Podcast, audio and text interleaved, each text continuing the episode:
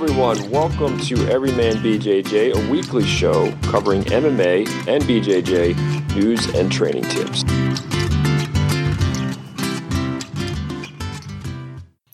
Wow! And here we are, last the last uh, Sunday of December, 2020. Frank, I am happy to say that, um, and welcome to uh, Everyman BJJ podcast. This is our regular time, uh, 1.30 Pacific, 4.30 Eastern. Um, how are you doing over there, Frank? You know, as I was telling you, I told you flip the switch because once you and I get going, we, we just go. And, and, and again, we were talking about earlier the reason, the main reason we started the podcast, unfortunately, is not to make a bunch of money, right? If I right. was smarter, maybe I would have made a bunch of money by now. But the main reason that we started the podcast is because whenever you and I get talking, we wind up talking for an hour, hour and a half. Sometimes, if I'm there with you, two hours. And a lot of times, good stuff pops up in there, and we we never capture it. Like it's just it's it's not recorded. So we just said, well, man, we're going to be talking anyway and we're going to talk about this stuff anyway. We might as well hit record, create a library, and then create a an umbrella where we can, you know, a lot of people can come under that tent and we can network and we can we can have conversations, we can get feedback, yada yada. So here we are. Um, and I was telling you today, I went, I was talking to you earlier, Noah. I was up in the in the Provo Mountains here hiking for about two hours it's probably about 30 degrees. I had a bunch of layers on, but I really, I realized I'm like, wow. Like, so this is the interesting thing. It's kind of like, uh, you know, there's an old saying: an apple, an apple's not an apple, an orange isn't an orange. Heraclitus used to say, you can't step in the same river twice, right? It's the same river, but it's always a different river because the sun is different, the the season is different, the temperature is different. We're different, right? And so 30 degrees. When I went to Finland a couple years ago, ADCC was held in Finland. I think it was 2018. And I was there with a couple of friends. Bobby Razak, the great filmmaker, was there. Sean Rigo, my old friend from Robert Drysdale's great guy, was there. And I was there. Mo, my man Mo, who who's uh, who's like the Joe Rogan of of Abu Dhabi, um, who's you know the UFC commentator over there now for Fight Island, was over there. We had a great time. We had a blast and when I was there, there was one Sunday morning I went out in Finland to a lake. There was a big lake there. And I was out there, I had the whole lake to myself at seven in the morning. It was so peaceful. There's all this green and and uh, and then there's the water and there's the sun coming up. And it was like 54 degrees. And I had a short sleeve shirt on and jeans. And I was like, this is the warmest 54 degrees, like the most pleasant 54 degrees ever that I can ever recall in my life. It might as well have been like 72, 73. Conversely, I've been in San Diego where it's always supposed to be right 70 and sunny. And I've been there where you're close to the water and it's windy and you're cold, you know, and the and the ocean's whipping up, whipping up winds and everything. So here in Utah, we're at four thousand. I'm at four thousand feet altitude, and I'm like 30 degrees is no big whoop to go like hiking. A lot of people are are winter whips about it, but I'm like, it's no big deal. I walked for two hours. Like it's no big deal. Like you know, you just put on had a hat and everything, and I, I could have taken some of those layers off. So in any event, you know that I do my shirtless shenanigans on my on my Frank Forza Instagram page, my Facebook page. I do the whole um, interesting thing because you're you're Mr. SEO. So Noah, for those who don't know it, Noah makes a lot of things go right with Everyman BJJ, and you know we're we've got some much bigger plans. We're gonna slowly, incrementally, we're gonna build up this podcast. We're gonna we're gonna add more goodies. We're thinking bigger, and we're, we're gonna we're definitely gonna add some new dimensions to the podcast in 2021, including like we've already been doing. Noah, we're gonna have some some uh, some much bigger name guests. We're going to have a lot of big name guests in 2021. I can promise you that. A big, a who's who of MMA and fighting and combat sports and jujitsu. That's guaranteed. But Noah, you're Mr. SEO. You're always you're always digging into the numbers. You were telling me you read 32. You've listened to 32 audiobooks in the last three months. You're you're a tenacious like lifelong learner like Tom DeJarnett was telling us on the Line podcast. You and I have that in common. We're tenaciously curious. We're relentlessly curious. I love how you get after, but you're always the guy who once every man BJJ gets off the ground and we actually have a much bigger audience, you're the guy who loves to analyze those numbers even more than I do. The metrics, the data, who's watching, how long are they watching, and the interesting thing with that is that man, I lost. I just lost my train of thought. Um, gosh, what, what was I talking? What was I talking about before that? No, you know I like to jump around. This is one of the great things about being able to jump around is I'm able to jump around and go, go, go. And one of the unfortunate things is sometimes you can become, you can lose your main, your your main focus of thought. Um, yeah, well, we're, we're, we're, talking about our plans, and you're mentioning um, big names, but I also want to uh, uh, pepper this conversation with, um, or I should say, season it with a little bit more of of uh, what else we're doing. Um, not not just going for the big names, but also I would say, um, you know, there's um, I don't want to call it trend spotting, but um, we both have a knack for seeing things before, um, you know, before they hit the surface and um, it seems like there's a little bit something there where uh, I want to say the influence of influencers, or yes. um, you know, so th- there's a little bit of um, you know how something catches on, and, and and there's a science around how something catches on, and that is um, that's actually very fascinating. You know, to catch things. You know, like um, I had bought I had bought Bitcoin um, uh, on a riff um, when it was four thousand dollars um, per coin. Um, I think it hit twenty seven thousand yesterday. Um, now I also sold it, but I sold it for other reasons. Other than I didn't want to go long on it, and you know I was telling people, you know Tesla, you know Tesla was on the brink, and I'm no stock picker, but it just you know, I looked at it and it just seemed right. And if we look at, I've been off the mat for a while. I can't wait to get on, but I'm going to, I'm going to say that this trend of us being isolated is is nothing more than like pulling a rubber band back and back and, and away and away, and that creative tension of people being on the mats and regularly mixing it up um, with this year of where where everyone's been more distilled. They've been uh, cooking in their own juices, and um, it's going to be a snap back into where everyone's energies going back to the mats.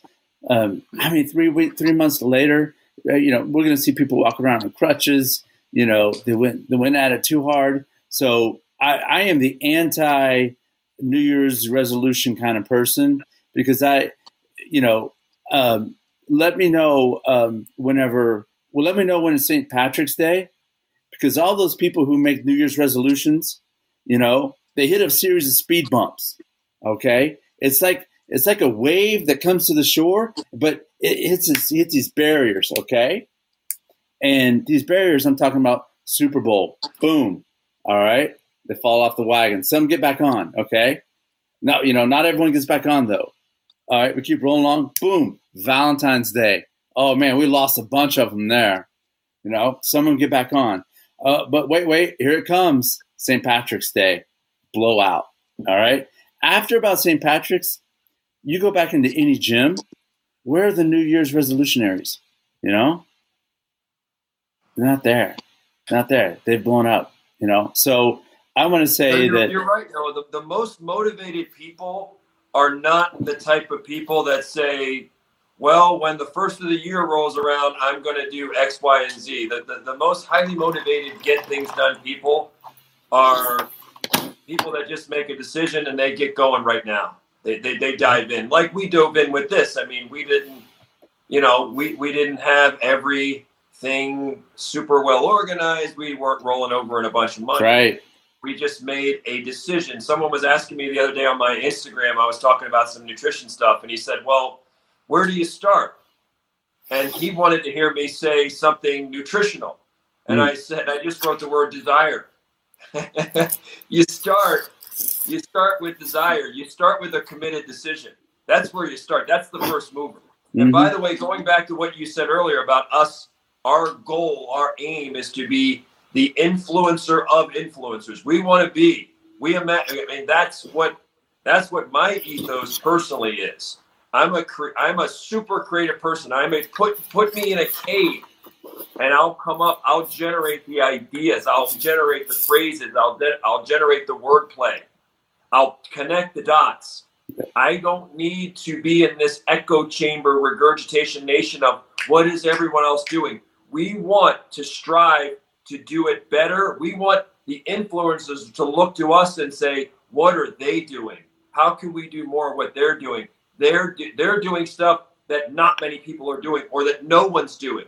My friend Luis Luis Oliveira, who is Brazilian, who runs Samba Latte coffee houses there in Vegas. You know that. I mean, and Samba Latte is like, you know, probably the preeminent coffee experience in Las Vegas. Think they've got four or five coffee houses. Lewis always has people banging on his door saying, Can you start a coffee house in our state? Right? He says no to most of them because it, he wouldn't, if he gets too big too fast, then he won't have the control, he won't have the quality of the experience that's so important to him. So he's very meticulous about, you know, he's like, Frank, I want to be the Neiman Marcus. I only want 30 or 50 of these nationwide. I don't want there to be 500 of these because yeah, you don't want to be Neiman Marcus right now, though. Yeah. They went bankrupt. yeah, yeah. So, but but he, he, Lewis always says we're not. He said to me, we, we interviewed him, said, and and by the way, if you love coffee, you should listen. You should go read my story on Medium.com about Lewis Lewis Oliveira, the Coffee King, Samba Latte Coffee Houses, which were voted one of the 50 best coffee houses in America, by the way. Um, mm. But he said we don't follow the trends here. We set the trends. We don't we're not we don't follow trends we set trends. That's what that's very important to me noah. You know me. That's what we want to do here. We we don't ju- when we do have guests on we don't want to just have guests on noah. You know this. We want to have the best interviews the best revelation the best details the best questions the best conversations. Every interview i send people out there all interviews, all conversations, all podcasts are not going to be created equal. There's going to be a hierarchy. There's a hierarchy of conversations. When you, when you, I've been doing this 27 years as a journalist for the Salt Lake Tribune, for the for the Las Vegas Review Journal, for Fox 5 News. I worked with Ultimate Fighting Championship, Globetrotted, traveled around the world with them, worked with Dana White. I've interviewed Gorbachev. I've interviewed Hillary Clinton. I've interviewed Sylvester Stallone. I've interviewed prison inmates in the prison. I've interviewed mothers whose kids died on the battlefield overseas. I've interviewed every every stretch. I've interviewed billionaires. I've been all the way across there, elite athletes. So I've been down this rabbit hole 27 years. We're doing this because this is what you and I do anyway, Noah. We love having these conversations. We're intellectually curious. We find value in them. And now we're thinking, hey, if we hit record, if we press that red button and we record, a lot of other people can benefit from this. And we're not here to just do a damn podcast. You know, I'm not interested in that. We're here, we're going to do it. We're going to try to do it exceptional. We're going to roll out better presentation in 2021. We're going to have better guests. You and I might start doing two a week instead of one a week. We did one a week here in 2020. We might do go up to two two a week here, maybe. We're probably going to increase the presentation. We're getting some new equipment. We're going to get new mics. We're gonna we're gonna do it bigger and better. And I'll say this to people out there: when we interview people, when we conversate with them, those will be top one percent interviews. So just make note of that. All podcasts are not created equal. All interviewers are not created equal. All conversations are not created equal. We're looking to do this at the highest of the high, and that's why we think that we that's our goal our goal is to be the influencers of influencers. That's that is the goal, and that's realistic if we do what we're capable of. Definitely. I'm sorry to brag a little bit, but I want to give people a window into the psyche of a champion. That's how champions think. Champions aren't into playing small. If you're if you're playing small out there, if your dream doesn't scare you a little bit, then you're you got the wrong dreams. You're chasing up. You're you're trying to climb the wrong mountains. It should scare you a little bit. You should have big goals. You know, this This is just how I think. I'm just I'm not saying it to brag. I'm saying it because it's how I think. These are the conversations we have, Noah. If we're going to sit here and play small ball, I have no interest. Let's we, we, play big. Let's let's do the best interviews out there. Let's do the best conversations out there. Well, we were having, you know, we, we just kept falling into these conversations on, you know, after after we were training, and um, you know, just getting back to that, you know, we said, well, let's just, you know, let's just go ahead and get started now, like doing, you know, doing a podcast with them, and the only thing that to this point that I've noticed, um, well, there's a few things, but I'm gonna, I'm, I'm only the only thing that I want to highlight here is um, there's more. Um, whenever you, whenever you sit down and we talk like this and we have these conversations, um, now there's lit, there's more intention involved. Um, but I am also uh, less uh, less fearful to be authentic.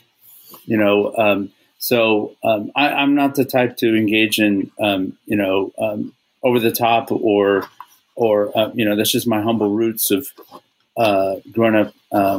Um, you know, I we, we say with the you know seeking to be the best, um, but I will also balance that with you know we're the kind of crew that uh, we grow, you know, and then we kind of outgrow what we have. Um, you know, where you let, let, me the analogy I can think of is, you know, where we, we, we have a plot of land and we're farmers and and we have some livestock and we will use every inch.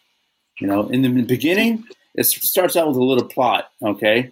And then as we start to understand, we're like, well, we'll take a little of this, we'll take a little more, and we'll start to grow and, and utilize every square inch of arable space. We may grow up too, you know, we, we may, we'll take this vertical as well. Um, mm-hmm.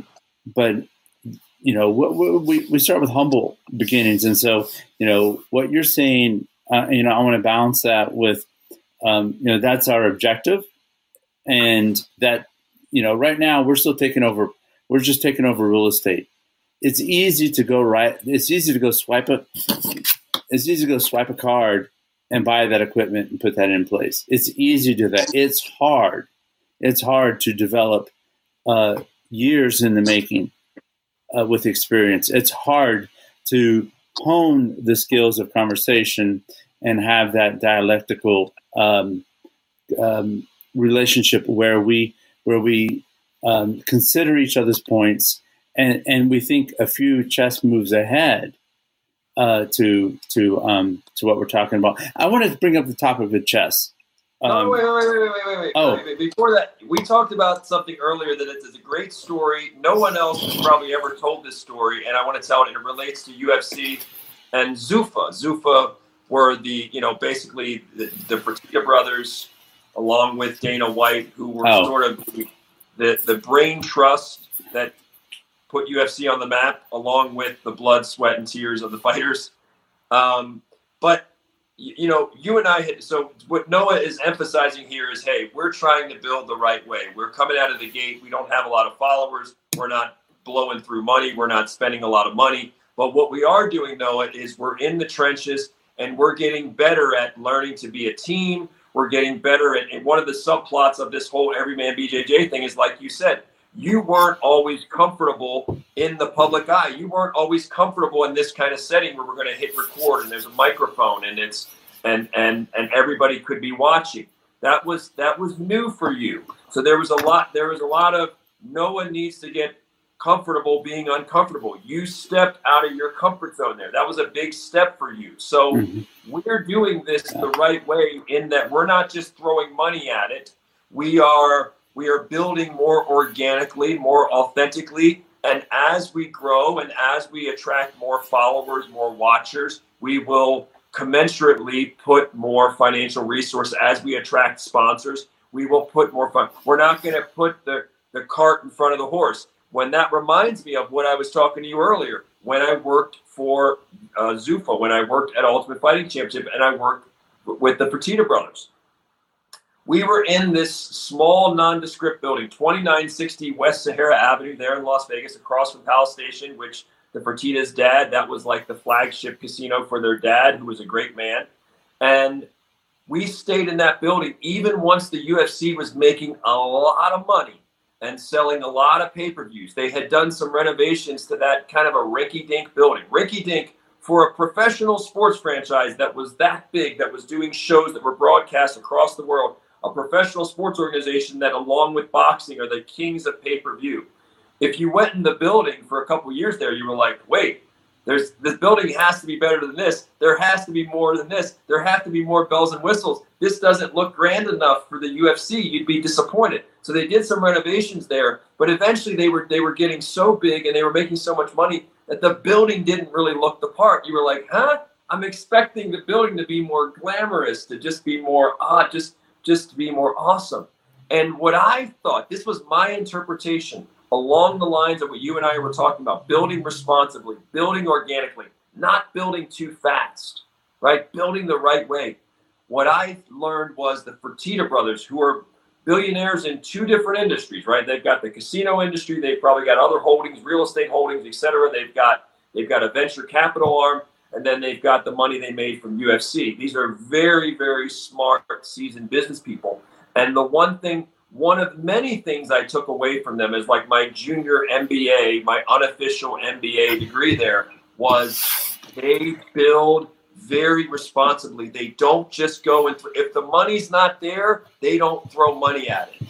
They don't they you know they, they like to okay when we're making enough money to do that, let's do that. Now, when you're a billionaire, you could just say, well, we want that now but they were looking at the numbers like, well, the numbers don't justify it. The numbers for this, for our, for what we're doing UFC wise, don't justify it. We're not there yet. Let's not just throw money at it. So what you said, it echoes what I saw on the front lines in the trenches when I worked for, for I worked for six years watching the you know the Zuffa and Dana and the Fertittas and their lawyers and many other people working together and the fighters working together to say, how do we bake this cake?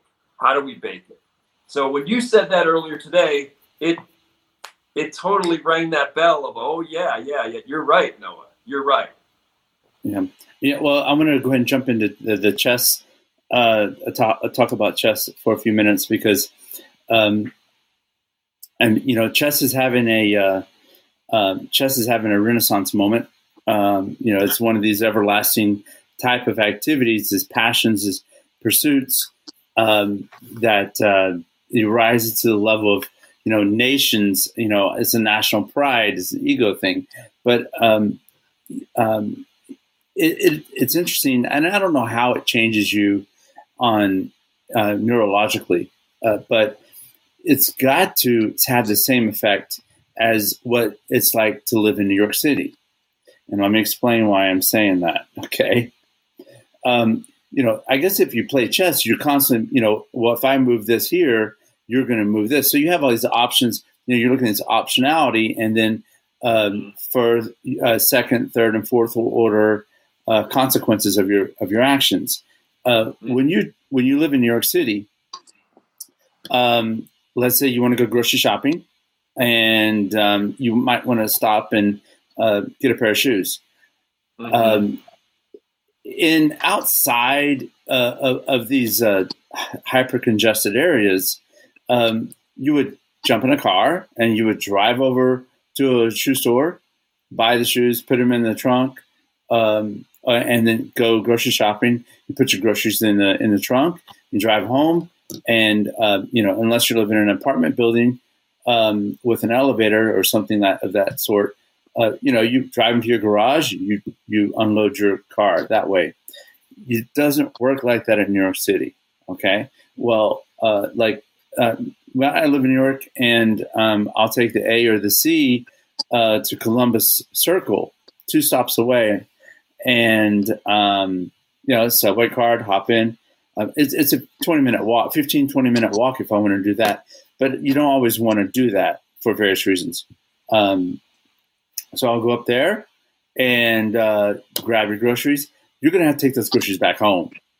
Uh, you know, uh, or you're going to be carrying those everywhere with you.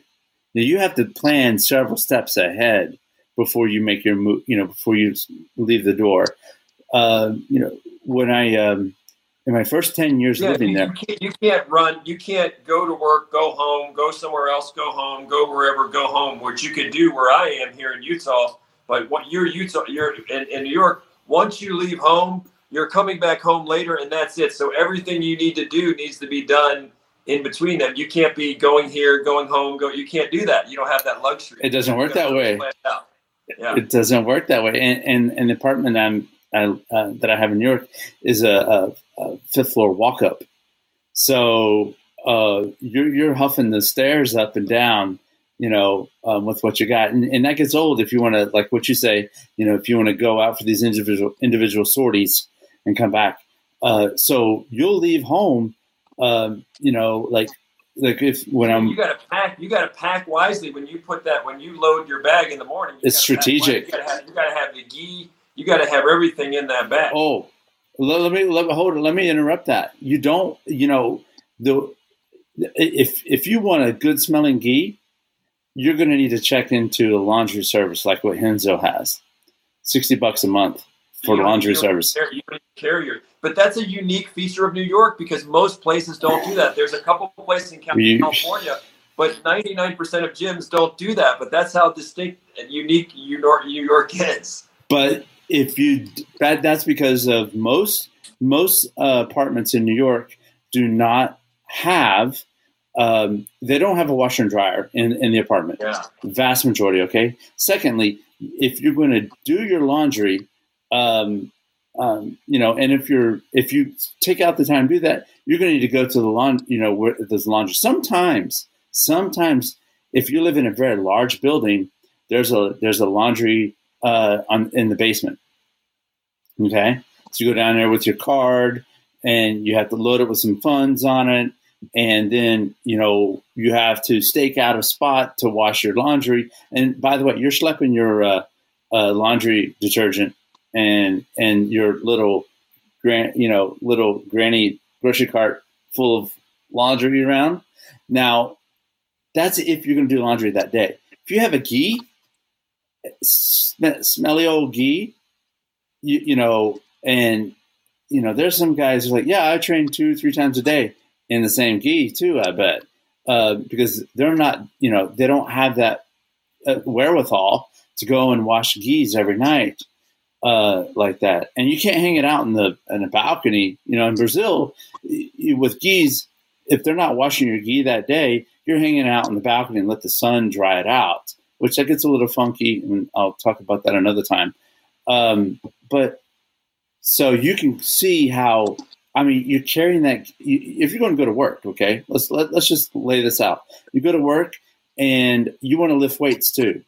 All right, you want to lift weights. Maybe you want to lift weights in the morning you go to work, so you have a change of clothes for your work clothes. Don't forget your shoes. Don't forget your socks. Don't forget your belt. You know, uh, you're gonna take a lock. You can go to the locker room, take your chances at the gym where you work out at. All right, pack your stuff in that bag. Have another part of your bag full of jujitsu gear because you because the Henzo's um, you you got to bring your own towel, your own soap. Flip flops are mandatory um, your uh, um, uh, what I forgot the name of it. You know your your your tights underneath um, your shorts, and um, I always train with a uh, with a shirt. I know some guys like to do that bare chest thing, um, but if you're if you're going to be a time efficient human being, if you're going to to master your own productivity, you you're going to have to get a pretty damn big bag in 2021. I would say people watching it, you're going to need a big bag because like what you're talking about, you've got a computer in there, you've got your gi, you've got your if you go to the gym. And by the way, Noah, two bags. By the way, there, two bags. Huh? That's right. two bags plus a coat. Two bags. Yes. Plus the coat. So you're looking, and it plus you know how you know how I do things. So I'm all I always have food stashes with me. I always have an emergency food stash because if I don't have that food stash, then I'm vulnerable. Then I'm like, well, I need something quick. My, my, my hunger alarm sounds. And that's how people wind up eating fast food because they don't, you know, there's nothing around them and they've got to be quick. And then they wind up in a, in a fast food line somewhere. So mm-hmm. I like to, to bring a big stash of food as well. So you imagine those two bags, you got computer, you got change of clothes for the gym, you got a gi or whatever in there for that You've got, um, you know, you might have a food stash. I always have a binder with me, like a notepad with me. And so, it, it, and, and otherwise, you're going to be, you're going to, you know, you, like again, you can't be going, coming and going to, to back and forth to home. So that's that's gotta, out of the way. Yeah. You got to get good at, you know, you think about even the military or hunters, people who are hunters or military, they usually have 40, 50, 60 pounds of something. Some of those military have 80 pounds of mm-hmm. stuff. Just and that's how they can they can handle any situation that crops up. They got 70, 80 pounds of stuff at all time and and and, and weapons. And I think that any serious person in 2021 who wants to be a high performer, who wants to be efficient, especially if they're training martial arts, you need these two bags ready to rock and roll in the morning. And by the way, you did remind me of something. If you're doing tournaments out there for people that are going to do tournaments, I recommend tournaments for wrestlers, jiu-jitsu players, etc., because they force you to get even better. I mean, you're you're going to your your your your IQ is going to go up even more when you know that there's going to be a final exam, when you know it's going to be public, when you know you're going to go there and there's going to be really good opponents. Something about that experience, that date on your calendar, knowing this tournament makes you have to absorb better. It makes you prepare better. It makes the it makes the material, you know, you just wind up sponging even more information. And if you're doing if you I was thinking this, if you're doing tournaments, you almost definitely have to be training twice a day, at least 5 days a week, whether that twice a day is jiu-jitsu, mm. wrestling, etc. But it could be like a morning jog and then jiu-jitsu at night. It could be lifting weights in the day and then jujitsu at night. It could be jujitsu in the morning, jujitsu at night, whatever. You, I mean, the best, the elite, there are elite people out there doing three, four sessions a day. But you're going to at least be if you're if you want to be competitive at you know some of the major and then whatever's right below major tournaments out there. If you want to be competitive, you're looking at probably at least three hours of your day minimum of training of some sort. It could be swimming, it could be sprints, it could be running a hill combined with your jujitsu practices, your wrestling, your yoga. You could easily fill three to four hours a day. Um, and that's what that's what you're looking at. If you want to break into the to the good to really good and aim for great on the mats at tournaments, I mean, you're looking at a minimum of three to four hours a day, at least five days a week, probably six days a week. It's it's it's a major commitment. Frank, I got more. I I I, I held back a little bit on you. Okay. I got more. Okay, so I, I'm gonna just want to continue this example to show you like this is like an everyman situation, and this is this gets it this gets at a lot of what I'm talking about. Why I wanted to have this podcast because I needed to. I want to flesh out all this detail to you, you know, so that you can hear it. Because you know, you train me. You're you're one of my coaches, but I want you to just to understand levels here. Okay, so when I'm in I'm in New York, uh, so you know I got to go to work and I have all that uh, I have all that gear. Okay, I yeah training twice a day. Renzo's is open early in the mornings. It's open at night, and so that's two gis right there. Okay, that's two gis that you use up. But they have laundry service there, so you just after you're done, you just drop it right there in the barrel, and um, they they have machines. They do it all. They do it all there, and it's hanging there. My gis, my gis are hanging up at Renzo's right now. I've got like four of them. They're all hanging there, all unused, waiting for me to come home, waiting for me to put them back on. Um, oh, you know, of course, you got your belt you got to carry with you. But I want to tell you after after training. Okay, so um, so after you train at night, like I like to go in there.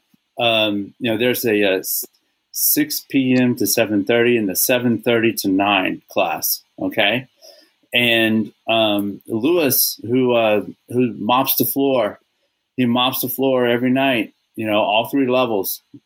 You know, there's that half mezzanine f- floor, and then you have the ground floor with the Muay Thai, and then downstairs you've got two different areas. One area is for the white belt class, and the other area is for the big blue basement area. Anyways, he, he's up there cleaning all that. So you want to get out of there because he still is going to go back there into the locker rooms and clean out clean those too. You want to get out of there so Lewis can go home that night. All right. He's a purple belt, by the way. He's a wonderful person. Um, um, so I know he's been affected through all this. I have been wondering about him. I hope he's been doing well. Um, so after you get through training, all right, uh, you get up, you you climb yourself off the mat, and you got to get off the mat because uh, you know, as I said, Lewis needs to clean up and go home too. Um, and so you got to stretch out. You know, we, we're not going to. You can't stretch out there. You need to get off that mat and go shower up. You shower up. You put on your civilian clothes. I don't like to put on my work clothes after training jits. You know, I like to put on civilian clothes. So, and I'm hungry at that point. I'm hungry, and it's 9:30, 9:45. I'm walking out there. Um, you know, because there's sometimes there's a line for the shower, and you know, I do get in maybe a few a few minutes, like a five minute roll or ten minute roll after class. Um, but after all that, you got all your bags. Well, you you want to eat, you want to eat right then you, you need to eat something. You you know because you skip dinner. Your dinner, you know, now that's dinner, um, and we're talking it's nine forty five, and you got to be up in the morning, up and rolling again, up and moving. So sometimes um, I would cab it over to Lifetime, Sky Manhattan, go up there, check in, I would shower, or I would actually I always shower before I leave Renzo's, okay? But I get over there and I'll shower again just because it's like you just you're still sweating after that monster sweat, that monster sweat you have after rolling. I'll, I'll shower again, and then I'll go upstairs because the that that place won't close till eleven or or midnight, and that's when I get my my foam rolling in. I'll get my stretching in. They have a cafe that closes at ten, so I might get a bite to eat, but you don't want to eat too much there. You know, the food gets kind of old. Um, so instead, I'll jet over. I just walk a few blocks over to Whole Foods, and they're closing down the steam bar at night.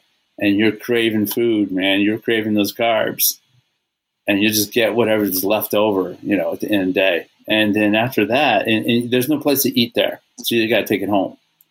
So I'll take it. So I'll walk over the subway, or I can walk home.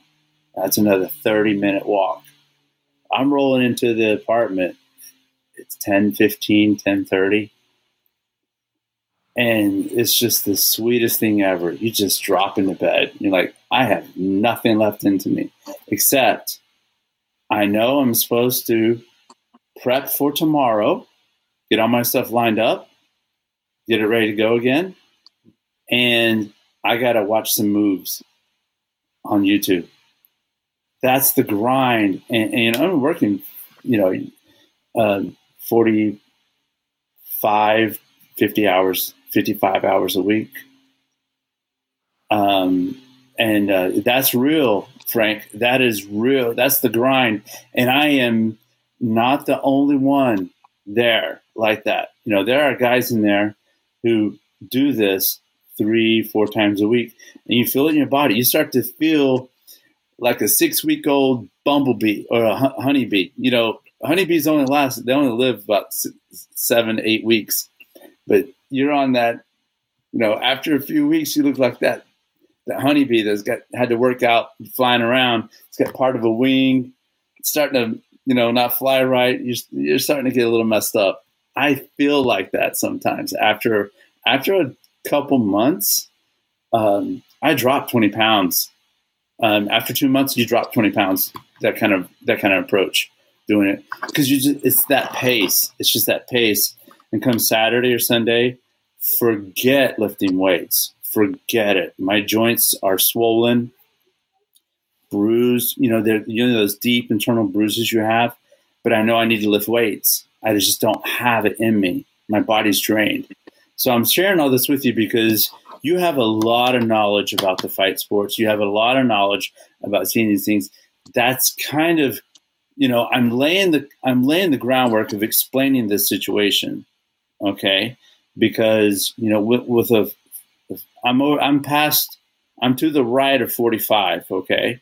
In fact, I'm I'm I'm very I'm I'm close to 50 years old, and I'm not on anything I'm not taking anything, and it is it is uh, it is a death march um, in, in well, some ways. The, the energy about, level. I, I, was talking about you know we, we mentioned earlier Heraclitus. This this saying this this kind of mentality has been around for thousands of years. You can't step in the same river twice, mm. right? And when people really understand that on a metaphysical level, on a deeply philosophical level, what it means is our bodies are always changing. People out there that are in their 20s may, might see me train sometimes and be like, bro, you don't work out that hard, right? But my thing to them is, be, hey, you're going to be 40 one day. Come see me when you're 40.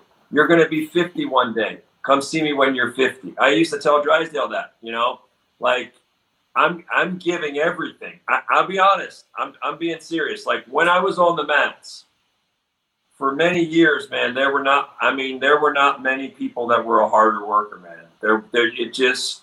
I was in that crop of whoever you were going to point at and say hardest worker in the room. You were going to point at me. You were going to point at me, and maybe you have a couple other people, but I didn't let people outwork me. But what happens is age, you know, father time does kick in, and you can't go. I come from a wrestling background in, in, in high school where you know, and then I went to college to wrestle. Had my collegiate wrestling career ended by a major surgery, 27 inch scar.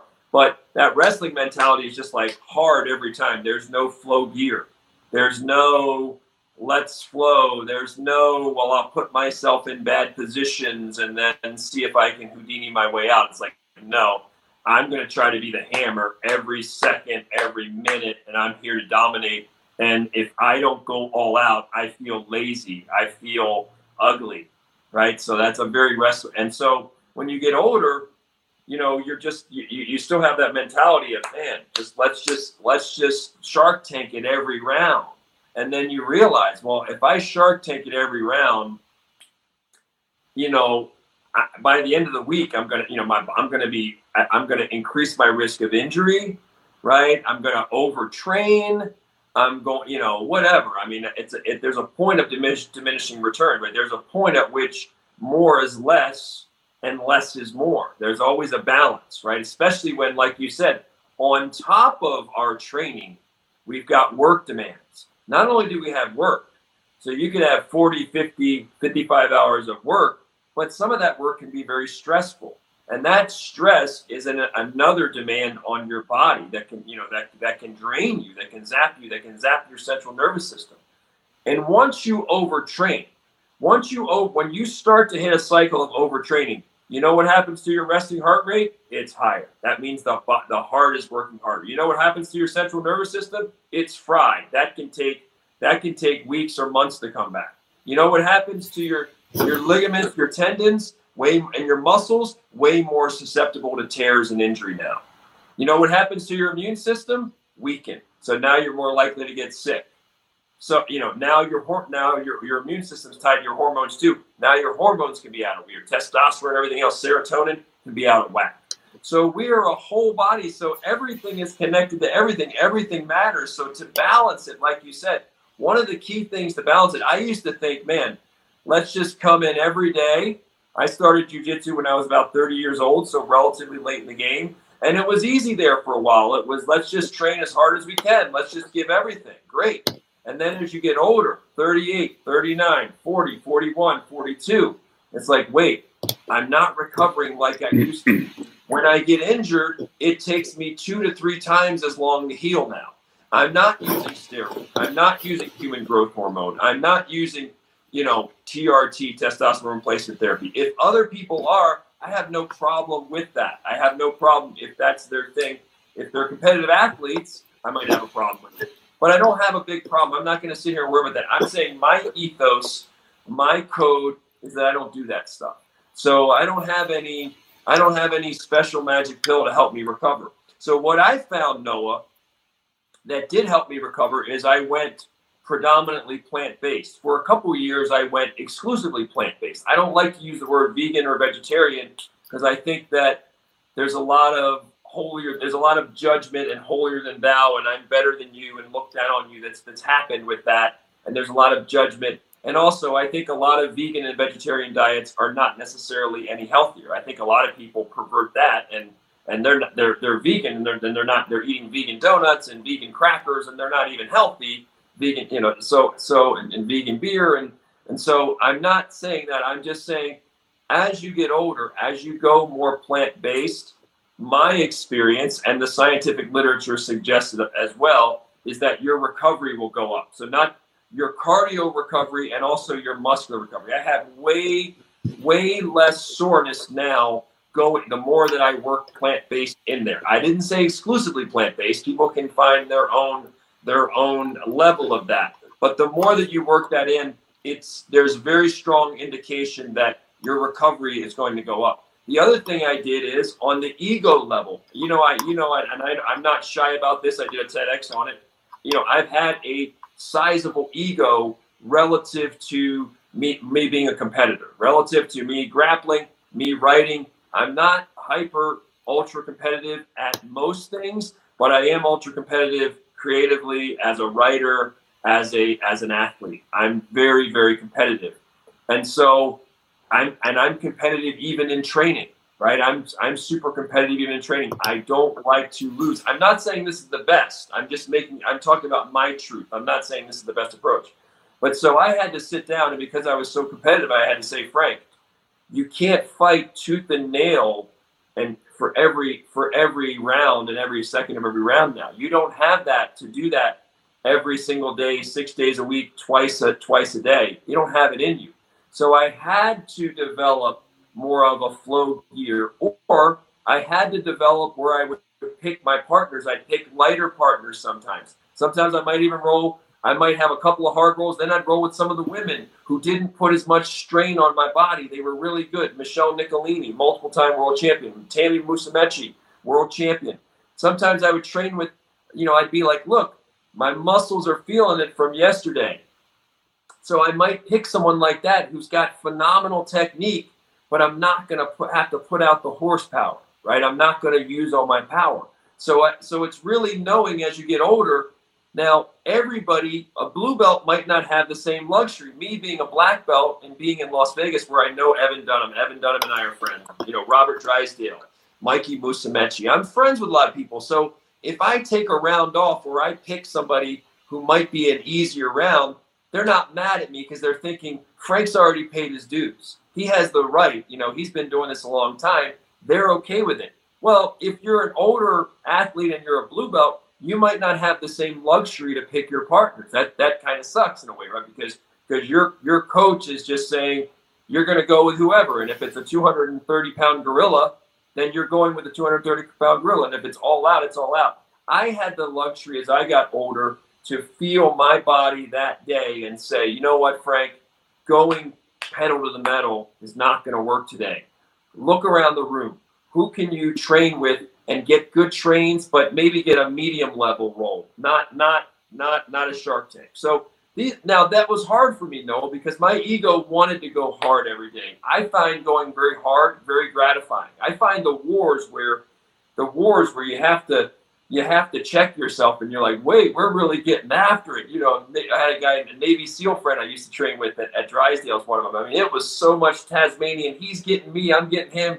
He's trying to break me. This Navy SEALs, they don't stop, right? Like, and, and, and you get, you train with someone like that, and it's like, it's enjoyable. When you're done that roll, you're like, wait, bro, we got after it there. And you knuckle like, dude, we got after it. We, we had to dig deep. I love those rolls my ego loves those rolls. But the reality is, at some point, we all have to wake up and say, wait, can I be that guy, that shark tank, that let's pedal to the metal? Can I be that guy day in, day? I can't.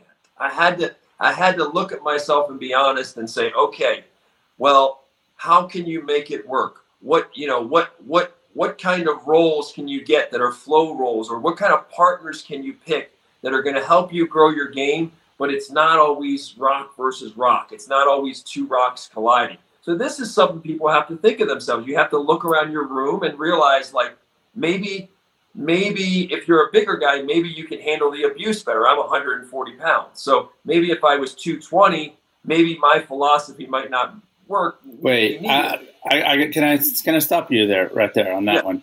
You know, I have feelings too. I have feelings too.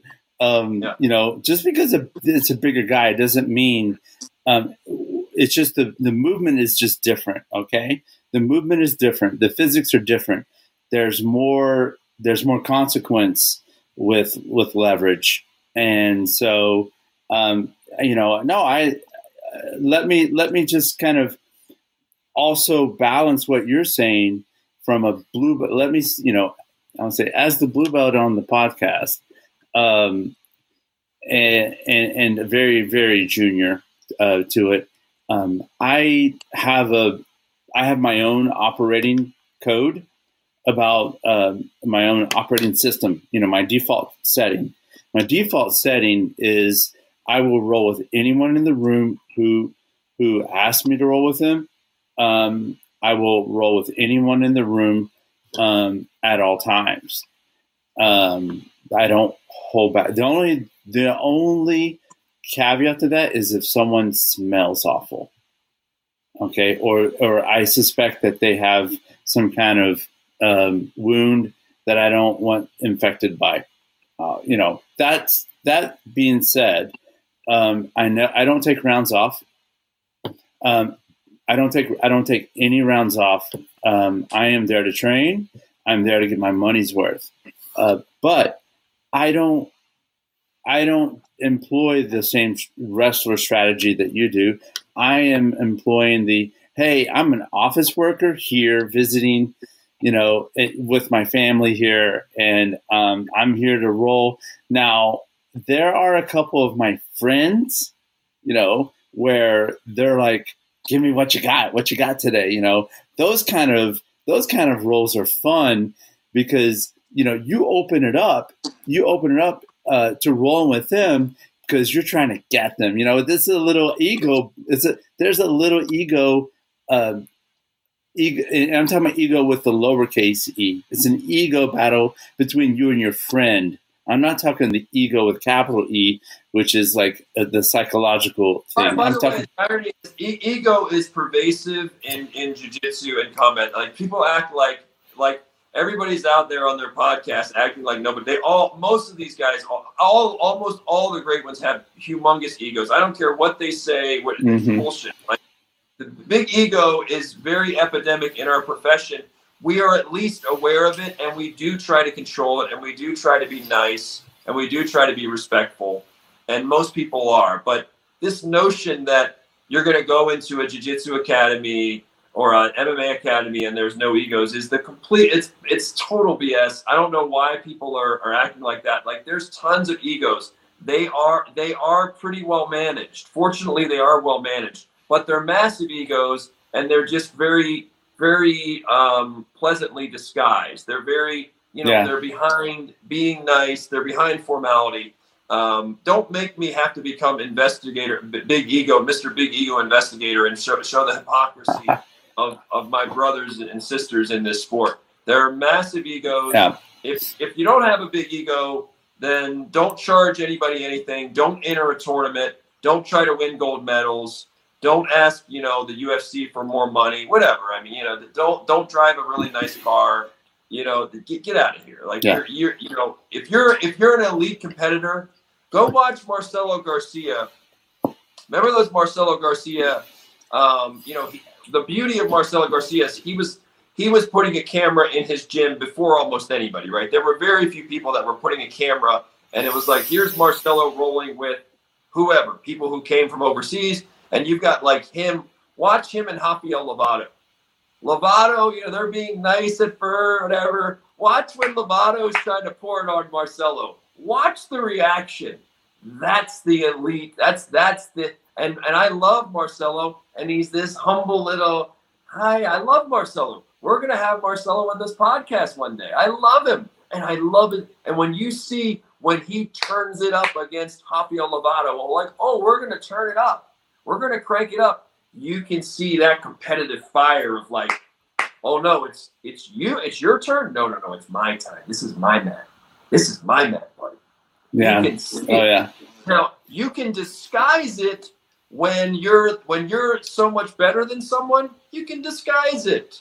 When you get to someone that's just as good, that pushes those buttons, that's pushing you, that's threatening to take what's yours, that good old ego, that competitive fire comes out, bro. So, well, for everybody I, out there, I don't I don't want to hear it like the, the egos exist in our ecosystem just as just as abundantly as any ecosystem. We do do a good job of trying to manage it, of being aware of it, of trying to be nice, of trying to make our partners better. We do. We we do do a lot of good things right. In fact, it's amazing that we're as nice as we are for all of the alphas we squeeze into a room. For all of the alphas and high testosterone, ultra competitive types that we squeeze in the room, it's amazing that we're as nice and as polite and as giving and as generous to each other as we are because there's you go to Henzo Gracie's, you go to some of the classes, bro. There's a lot of there's probably more alphas per square foot there than almost anywhere else in New York City at that time, right? So, uh, well, well, you, any event.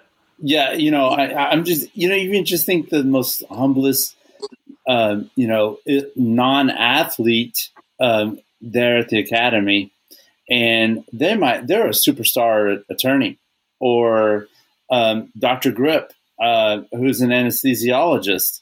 Um, you know, I talk, I, we, we, call him Dr. Grip.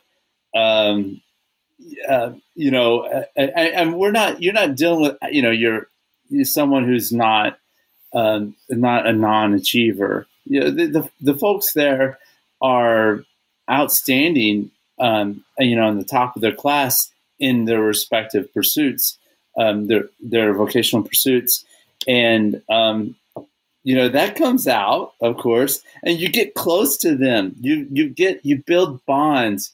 Um, my buddy uh, that um, uh, who's smaller than I am, and um, he's he's shorter, and he's also just smaller, and he's uh, he used to serve in the Israeli Defense Forces, um, and um, I don't. I'm going to pick on him. Say I don't know if he learned anything, um, but um, I was, you know, roll with him, and sometimes he's like, "Come on," you know, I'm like, "All right," you know. But you know, even with that, I don't want to hurt him. You know, I, I, I'll hurt him, but you know, we'll, I'll, I'll move a little faster. I'll lean a little more. Um, you know, I'll put my weight. I'll, I'll, I'll, I'll pressure pass or something and um, but I don't want to hurt him. Okay. Well, um, last year, um, this person um, um, had a knee surgery. Uh, uh, he had a, a full tear, uh, uh full ACL tear, and um, I was gonna. I was boarding a flight that afternoon to fly back to Vegas uh, for the for uh, Christmas break Christmas and New Year's break, and um, he's a father of two young boys, and his uh, wife hadn't got to see him while he was in the hospital, and um, you know, I my bags. I got my backpack and I got my go bag, and um, you know, I, I, oh, you're at the hospital still, and um, you know, I, I was on my way to the airport, and I'm like, I'm coming to see you you know, because he just told me that he just told me out of nowhere, like, yeah, I got my knee, I got just had my knee operation. Like he didn't tell me in advance, but you know, I mean, I'm like, all right, I'm on my way. And you know, I'm I had to think, okay, how am I going to do this again? Let me go back to New York logistics. Okay, New York logistics. You got to have, you've got to have a plan. That's why chess is so important because chess teaches you strategy. Chess teaches you that you need to think third, second, third, and fourth order ramifications of your actions.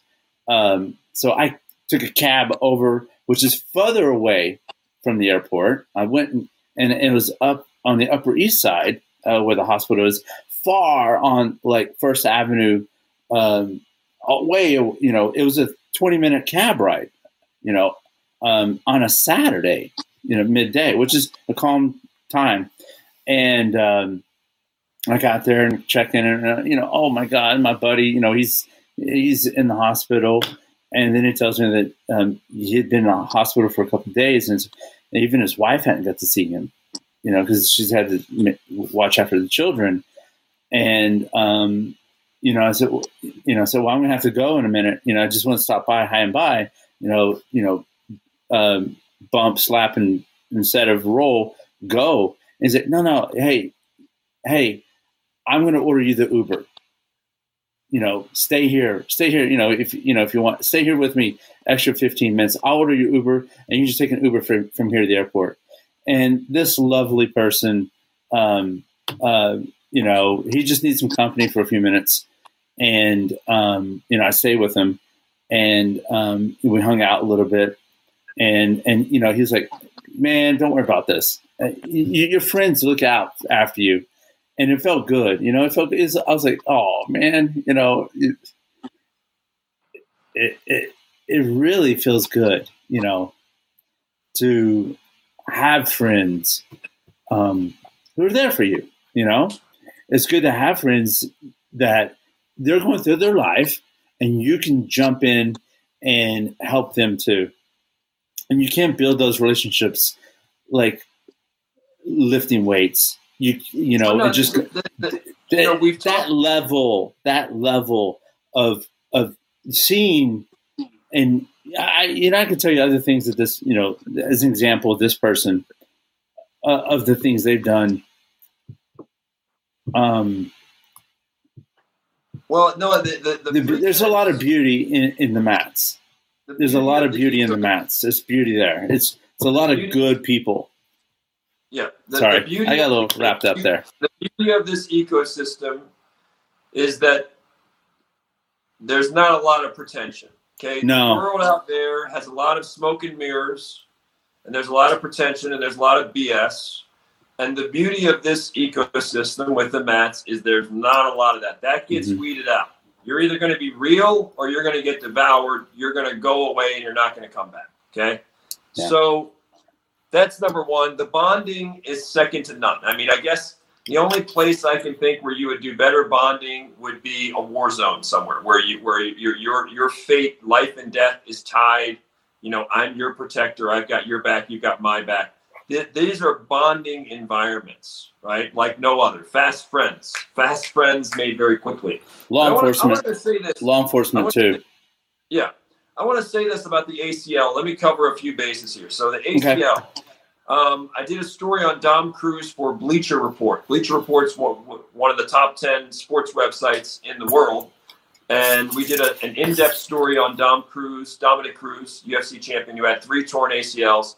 Uh, it's called "Give In to Win." Gee, I don't, I don't like the headline. Someone else wrote the headline. I don't like it, but the story is a good story, and it illuminates Dom Cruz's how did he have the three completely torn ACLs, which were career-threatening. How did he come back, do the impossible, and win a UFC title? So read that for anybody out there who's either dealing with a serious knee injury or any injury that sidelines you that sucks read that story. There's a lot of Dom Cruz in that story. There's some of Frank Forza in that story too, because I've been down an injury rabbit hole. So, by the way, if you want a window into a psyche of overcoming and being injured and coming back and redemption, you want a window into that. You want a window into supreme mental toughness. Read that story. Frank, you know Frank. Uh, Frank, it's it's it's about Dominick Cruz. Bleacher Report. Give in to win. Frank Curreri, Forza punch all that in and that comes up. Now, let's talk about this notion though of anytime, anywhere, any place. Like right, like Frank, Frank being on the mat and saying, "Hey, I take on all comers. It doesn't matter. All comers, bring it every day." The reality is, if I took that mentality every day, I can't. I can't train at that level. The, the, the cold hard reality is that in a good academy, right, in a, a high level academy, where there's a lot of tournament competitors. I cannot go in with that mindset of like, hey, all comers every day. That's just not going to happen. That's there's a heightened risk of injury for me. And I, I say this, Noah. I think I've said this to you. I've said it to Jordan Worth, our good friend who's a brown belt with 10th Planet. And I've said this to many young students. Um, and this is a Forza-ism. This is my own quote. Nobody else. I coined this phrase. Nobody else. You get injured, as wonderful as your teammates are, nope, I have yet to see anybody volunteer to pay another person's medical bill in this sport. I've never seen it. I've never seen someone injure someone. Now, nobody is out to hurt anyone on the mat. I have it's very rare when someone would try to intentionally hurt someone at a reputable school or academy. That's very rare.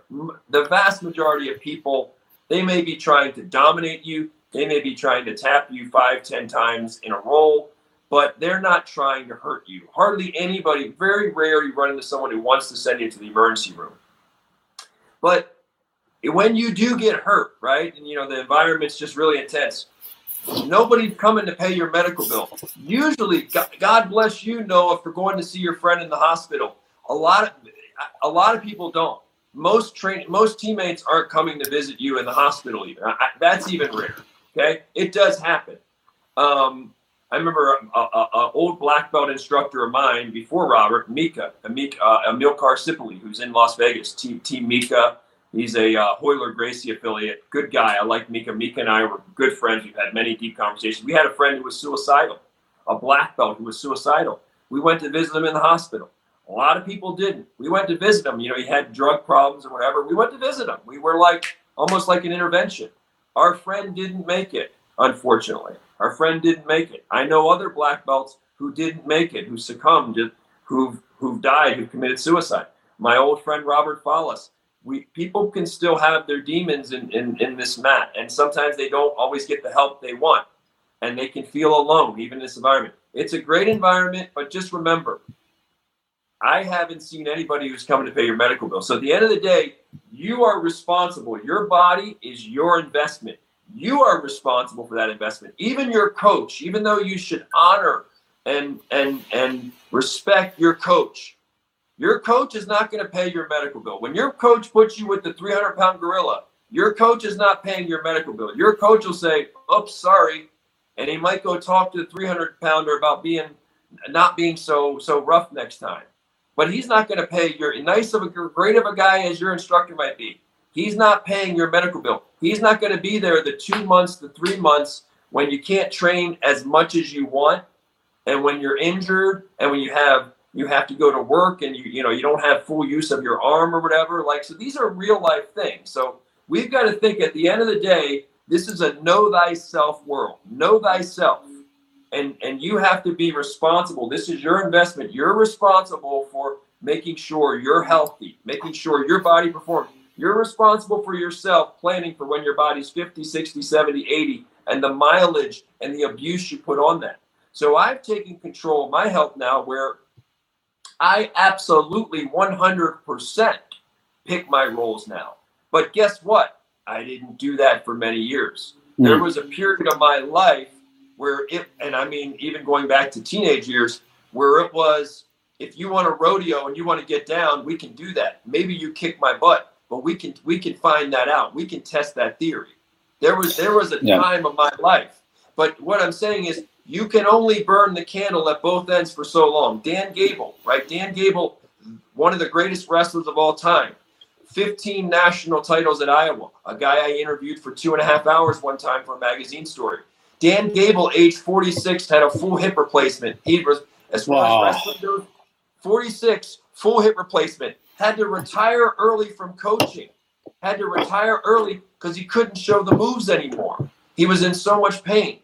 Dan Gable still rolled after his hip replacement. Guess what? He picked his rolls and he only had very few partners. He needed people that worked with him. The best, the best we'd ever seen at that point in wrestling had to pick his rolls and had a few training partners. Couldn't couldn't wrestle. So my point is, you only have so many blows in the body. It can only take so much. And I've got 30 some years of carnage and kicks and blows and and so at this point, at some point, we have to pay the piper and say, you know, we heard Tom say, Tom trained some jiu-jitsu, someone hurt his neck. Lorenzo Fertitta, my old boss, great guy, had trained jiu-jitsu, someone hurt his neck. Pretty good in jiu-jitsu, yeah. right? In training. Well, then it, uh, when you're ahead. at that, Sorry. you're at that level, when you're at that level and you're getting hurt and you've got money right, you know, you've got to be in meetings and all. So at some point, at some point being healthy does matter and we've got to make intelligent decisions and that is different for everyone i'm not saying that everyone out there can do what frank does at my age and pick their rolls because maybe they haven't paid their dues. Maybe they haven't earned the right to pick their rolls, right? Maybe they're in an environment where they can't do that. There are other factors. My point is to the extent that you can do it, to the extent that you can do it, when you know your body and you know what you need that day, do it. I mean, if you feel like, hey, I'd rather have some flow rolls or whatever or not. If you if you're in an environment where you can do that, then listen to your body and do it. The same as if I went to the gym, you know, I go to the gym tomorrow. I'm gonna listen to my body. If I'm if I'm doing if I put 45 pounds around my waist, which I do, and I do pull-ups, and my body is fighting me on that sixth or seventh pull-up, I'm not gonna be like, I have to do 10. I'm not gonna be dumb. You're not gonna go CrossFit style. You're not yeah, gonna go CrossFit I'm, I'm style. Be, so that that was my only point. One one final okay. thing. Okay. Leo B. Leo. Oh, by, by the way, for chess. So Tom DeJarnett, who we just had on our podcast last, you know, earlier this week, great guest. You know, commanding yeah. officer, Na- Navy SEAL, uh, Navy SEALs Team One, just a phenomenal guy, a, a great leader. And Tom had mentioned that one of the commonalities among SEALs is that it seems like a lot of them play chess. They play chess, right? and they're and they're great. They're not just great athletes. They're not just mentally tough but they're problem solvers. He says Navy SEALs are elite problem solvers. Tom DeJarnett told us, I'll put Navy SEAL problem solving up against anybody. They solve problems. And they happen to be a lot of them chess players, including Tom. When the, the, the biggest chess player I ever met in, in jiu-jitsu was Fredson Paixão. Fredson Paixão, for those who don't know him, you don't hear his name a lot, um, fought in the WEC, right? uh, was a was a black belt world champion. But Fredson Paixão has the distinction of being one of the few people on the planet in the history of jiu-jitsu who went straight from purple belt to black belt. Fredson Paixão skipped brown belt. He, he, he was, as a purple belt, he was beating all the black belts and he was tapping them. So his Osvaldo Alves, I believe, was his coach. Osvaldo Alves is the same coach of, of Sergio Penha. Osvaldo Alves was a very smart guy in Brazil and he and his some of his prized proteges were Fredson Paixão, Sergio Penha, and Osvaldo Alves was like, you know, you talk about making do with the resources you have, not making excuses. They had a gym about probably about the size of this room. So they put like 20, 25 guys in a little gym the size of this room and they put a mat in there and they would and they were killing each other. They were he had he had phenomenal drills and, and he produced so Fredson Paixão went straight from purple to black. Sergio Penha, who gave Rickson Gracie the toughest, you know, match in competition he ever had, and almost beat. Remember, we're going to have Sergio Penha on, by the way. Sergio Penha was beating Rickson like a, I think it was eleven to nothing, eleven to nothing late in the match, and he could have stalled like the last minute Sergio could have stalled the last minute and he said, That's not who I am. That's not who Osvaldo Alves. That's not the way we fight. And Sergio Penha kept going for the kill, and, and Fredson Paixão caught him toward the end of the match and beat him. But Sergio Penha, if he wanted to run out the clock, as they say, right, if he wanted to do that, probably wins that match. And that would have been huge. And probably a lot more people would have known Sergio Penha. But anyway, my point is Fredson Paixão big time. That guy had his chessboard wherever he'd go. He always had a chessboard with him. And the final thing I want to say on chess, because this is the way that I think it. As someone who's coached kids, I've coached kids in wrestling, I've coached all ages in jujitsu. And the one thing I would tell the parents about kids, that's what I would say. Listen, you bring a five year old, a six year old, a seven year old into the academy. And if you try to teach them to think five steps ahead, 15 steps ahead, and you try to verbalize that or whatever, it's too complicated. No, no little kid can follow that. They can't follow, hey, let me verbally tell you how to think 15 steps ahead. But if you teach them jujitsu, you are naturally and and you are naturally and organically teaching that kid to think three steps ahead, four steps ahead, five steps ahead, ten steps ahead, without the kid even knowing it. Inadvertently, that kid is learning a chess game, a strategy game to think multiple steps ahead. And that is one of the best gifts that you can give a kid because, as you and I talk about with the purpose of this podcast, it's not just jujitsu for the mats. It's jujitsu for life. And one of the things you take that carries over to life is the mental toughness, is the confidence, is the chess game, is this chess strategy. Thinking five steps ahead, 10 steps ahead. If you're Mikey Musumeci, 50 steps ahead, right? That's the beauty of this sport. And for people out there saying, why should I put my kid in jujitsu? All these other podcasting podcasters are saying what I already knew eight, you know, 19, almost 20 years ago when I started, when nobody wanted, when hardly anybody wanted to train, when we were all crazy. I got it. I knew it. And I've been thinking this for a long time. I've been thinking it before your podcaster was on was on their podcast telling it. But I'm here to say to you again. Noah, as you said, we are teaching these kids to play checkers, to play chess, not checkers. We're teaching them. And if they get really good, like a Mikey Musumeci or a Leo Vieira or a Rickson Gracie, then we're teaching them to play grandmaster speed chess and not just checkers. No, well, there's a actually, you know, there's a world. Um, I, I, I don't know um, what the, there's a grand champion chess. There's a chess master who went and got his uh, black belt in Marcel. Uh, under Marcel. Yes. Yeah. Uh, yeah. Oh, it, um, uh, Wa- not Wozniak, Wazik, I think is his name, something like that. Um, and he has a great book out. I, have got to go listen to that book again.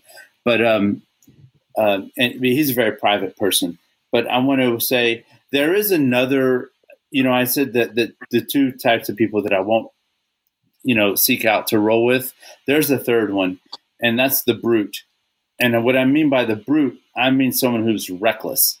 Okay, who you know, I roll with roll with that person once, and they're reckless in terms of um, if you need if you need to, you know, you want to dominate, okay, you know, you could dominate a position, and then there's like excessive force, okay, excessive force, you know, where it's like they're they're trying to just absolutely crush you, and and this is a six minute round, seven minute round, five minute round in class, and you can tell that they're just like going way above and beyond um, they're da- that's dangerous in my opinion. And um, you know, I've I've asked around about this, and and you know, um, some of the things I get are, um, well, you know, the, you've got to use technique to defeat that.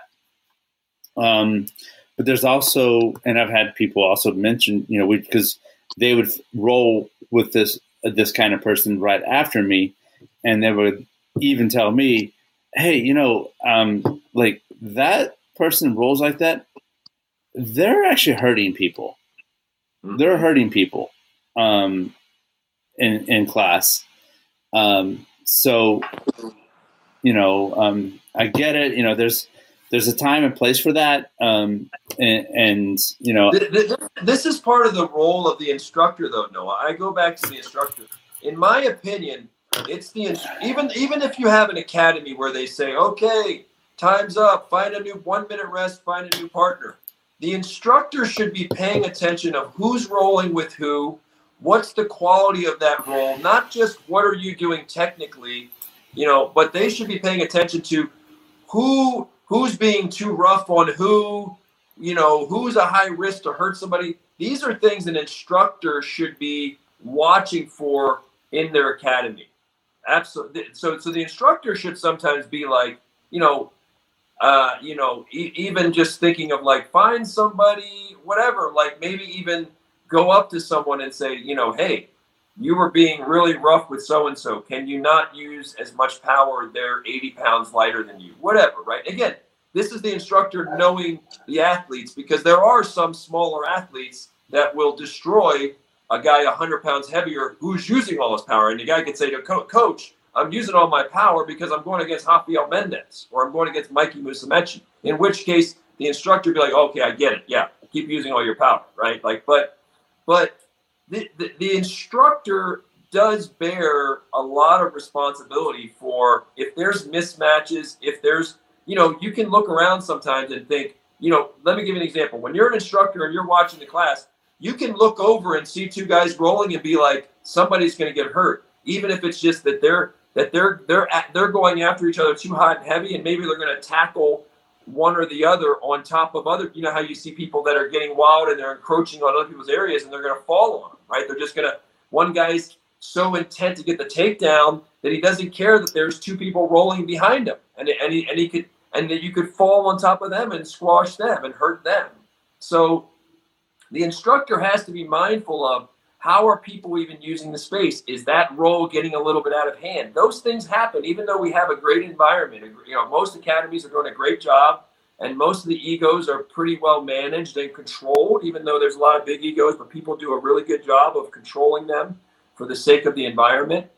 Um, but it's still the instructor's responsibility to be looking around and be aware of like, hey guys, guys, guys, easier. Listen, Noah, I've seen. I remember um, Vitor Belfort. You know, Vitor Belfort trained a lot where I trained with Drysdale, and I know Vitor from Randy Couture's. I've been to Vitor's house to interview him. I've thrown the football with Davi, his kid who just got a division. He's getting Division One football offers to be quarterback. Mm. And I remember one time, I think it was Gilbert Burns and another guy who was on the Ultimate Fighter. I forget his name, but Gilbert Burns, who's phenomenal, who's getting who's in, in line to fight for the 170 pound world title. I rode with Gilbert Burns. I got destroyed by Gilbert Burns, by the way. Got just just destroyed by him. And Gilbert Burns and another guy, like the other guy, like I think it was Gilbert. He tackled Gilbert into the wall, and there was a hole, there's a chunk of the wall, like a big chunk of the wall. That's how determined this guy was to get the takedown. They put a hole in the wall, bro. Like, I mean, it was like, whoa, you know, and and then Robert comes there and he's like, what happened to the wall, right? There's like a crater in the wall and like a bit. I'm talking like, I'm not talking about a dent. I'm talking about a hole where like a lot of that wall is not there anymore, right? Like you seriously. So, I mean, even in these great training environments, you're still dealing with competitive personalities and things can happen. So at the end of the day, you know, hopefully you train somewhere where the instructor is paying attention and looking and looking for mismatches and looking at places where, hey, somebody could get hurt if this, and maybe they take somebody aside and say, hey, bro, like, just a heads up, man, you got guys around you. Can you guys kind of stay in your area? And can you maybe, you know, I want you, I love you guys being competitive, but, but, you know, can you tone it down a little? Because it, I mean, I, I, I have seen it. I've been doing this a long time and I have seen it where it's like, wow, that's escalating over there. It's rare, but I've seen it. And and and at the end of the day, imagine this, Noah. You're going to be a black belt someday. That's your goal. I believe you're going to make it. That's really important to you. And you haven't stopped. I mean, you still watch a lot of video. You still, you know, we do privates together. You'll be going back to New York. One day you're going to be a black belt, right? Maybe you'll even teach students. And when the student gets hurt, the natural thing as an instructor to think is, is there something I could have done to prevent that? Is there something that's been happening and brewing in my academy where I could have where I could have went over something with my students and told them told them about how to tack better or whatever, or, went over to a guy and said, "Hey, bro, like yeah. use a little more power." Is there any good instructor who really truly cares about their student is going to think in the same way you would? Think about this. If you were a parent and your kid got seriously hurt in jujitsu, like a knee surgery or whatever, you would be thinking, well, is there a way we could have prevented it? You would. You would. Oh yeah. Oh yeah. Was that oh, preventable? Yeah. And and and the instructor should have the same care and the same regard for you, just like if you were their kid and think, okay, let me see if I can prevent something like this in the future. Is there something I can say to address the class? Is there something I can teach them? Is there something I can do by going up to someone who might be a little wild? What can I do to, mm-hmm. to create an environment where we're all getting better, but we're using discretion and we're mindful of how much brute force or how wild we are. What can I do?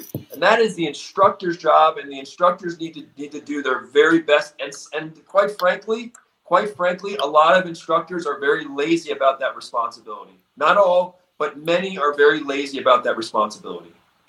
Oh, I know from my experience observation of at Renzo's, um, they will they'll give verbal warnings.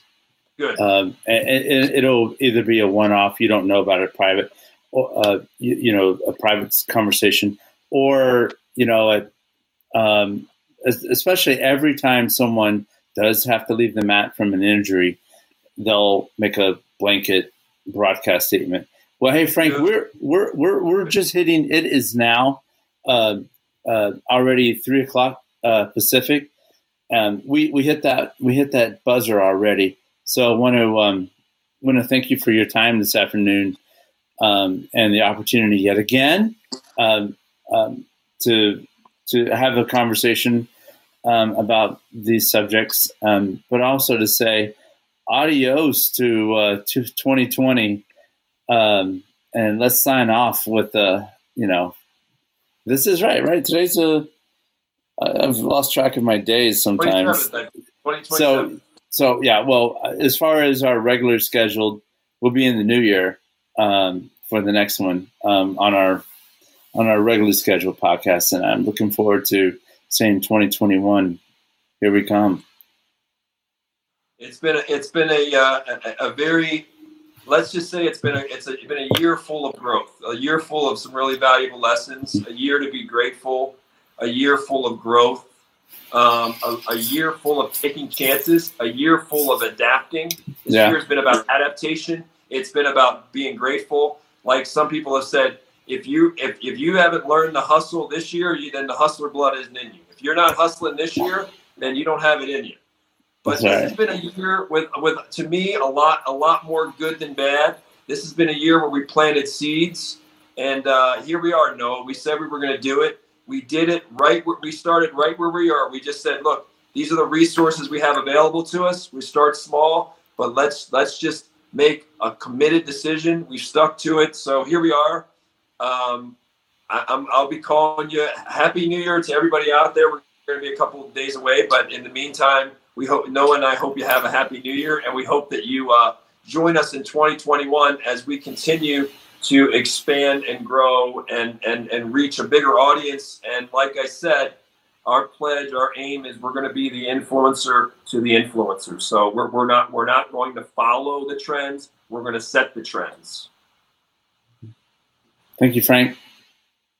Thank you so much, Noah. Have a great rest of the day. All right, you take care. Bye. Bye.